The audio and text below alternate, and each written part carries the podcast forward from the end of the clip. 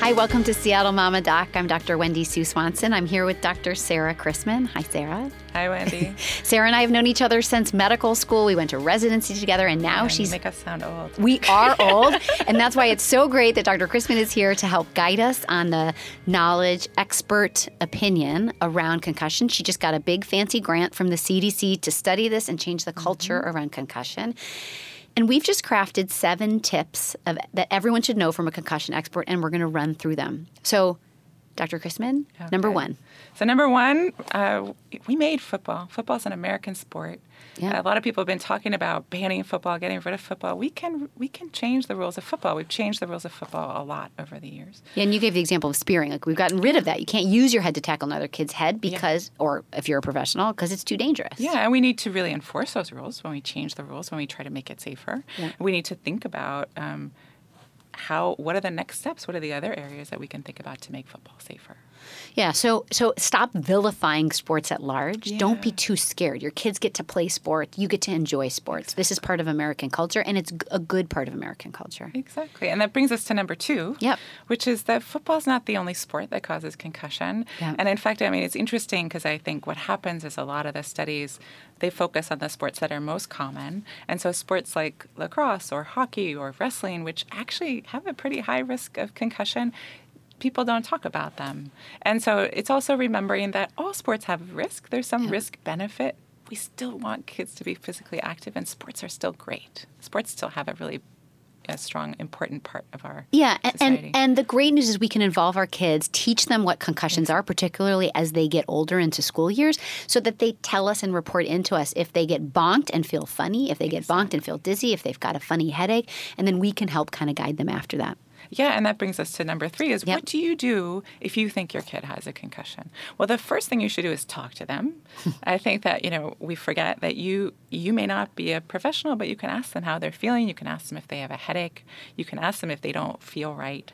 Well, and uh, your point to me too was like you might be the most expert watcher of your kid at a game, like the athletic trainer, the coach, anyone on the sideline who's even expert at helping make sure they're safe, maybe looking somewhere else, and you're probably the one staring at your kid. Exactly. You see them. It's a big field. There may Yeah. be a lot going on.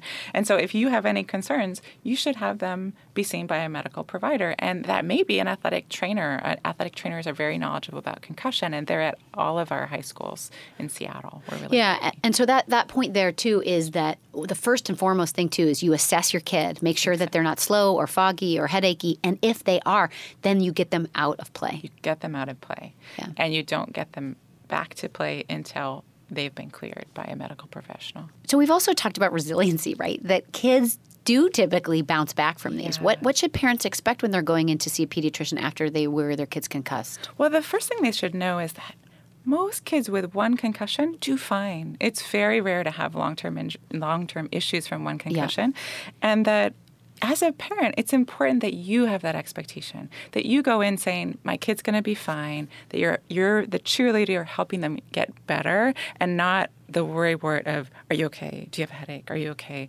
Because that they need you. They need to believe that you believe that. So number four, that So brings us to number four. four um, is uh, that you should, if you can, you should be at your kids' games. Yeah. You Yeah, know, yeah. as we talked about, you are the most expert about your kid, um, and that uh, if you see anything going on with them, you can, you can do something about that. We're actually so part of our our uh, intervention that we're working on with the CDC is actually these sort of pregame safety huddles, which is really trying to before the game even talk about what are the risks, what are the the rules that we have about concussion that can prevent um, potential injury. Yeah, I love that because I, I we were saying, you know, it, it's it's really very much changing the sociology around concussion. That everyone's gotten really scared of it. We vilified it. Now kids are probably even scared to tell us about it because they think they might be out of sports for months.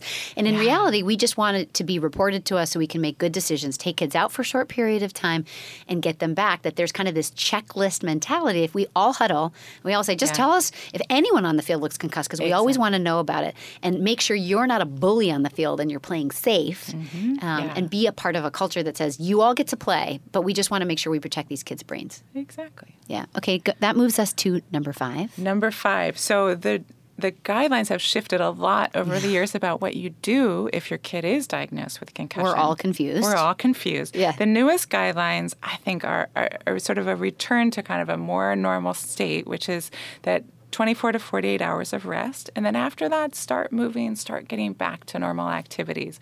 Not back to football until you're 100%, but starting a rehabilitative approach. We talked about this, this idea of um, trying to get back to your normal function.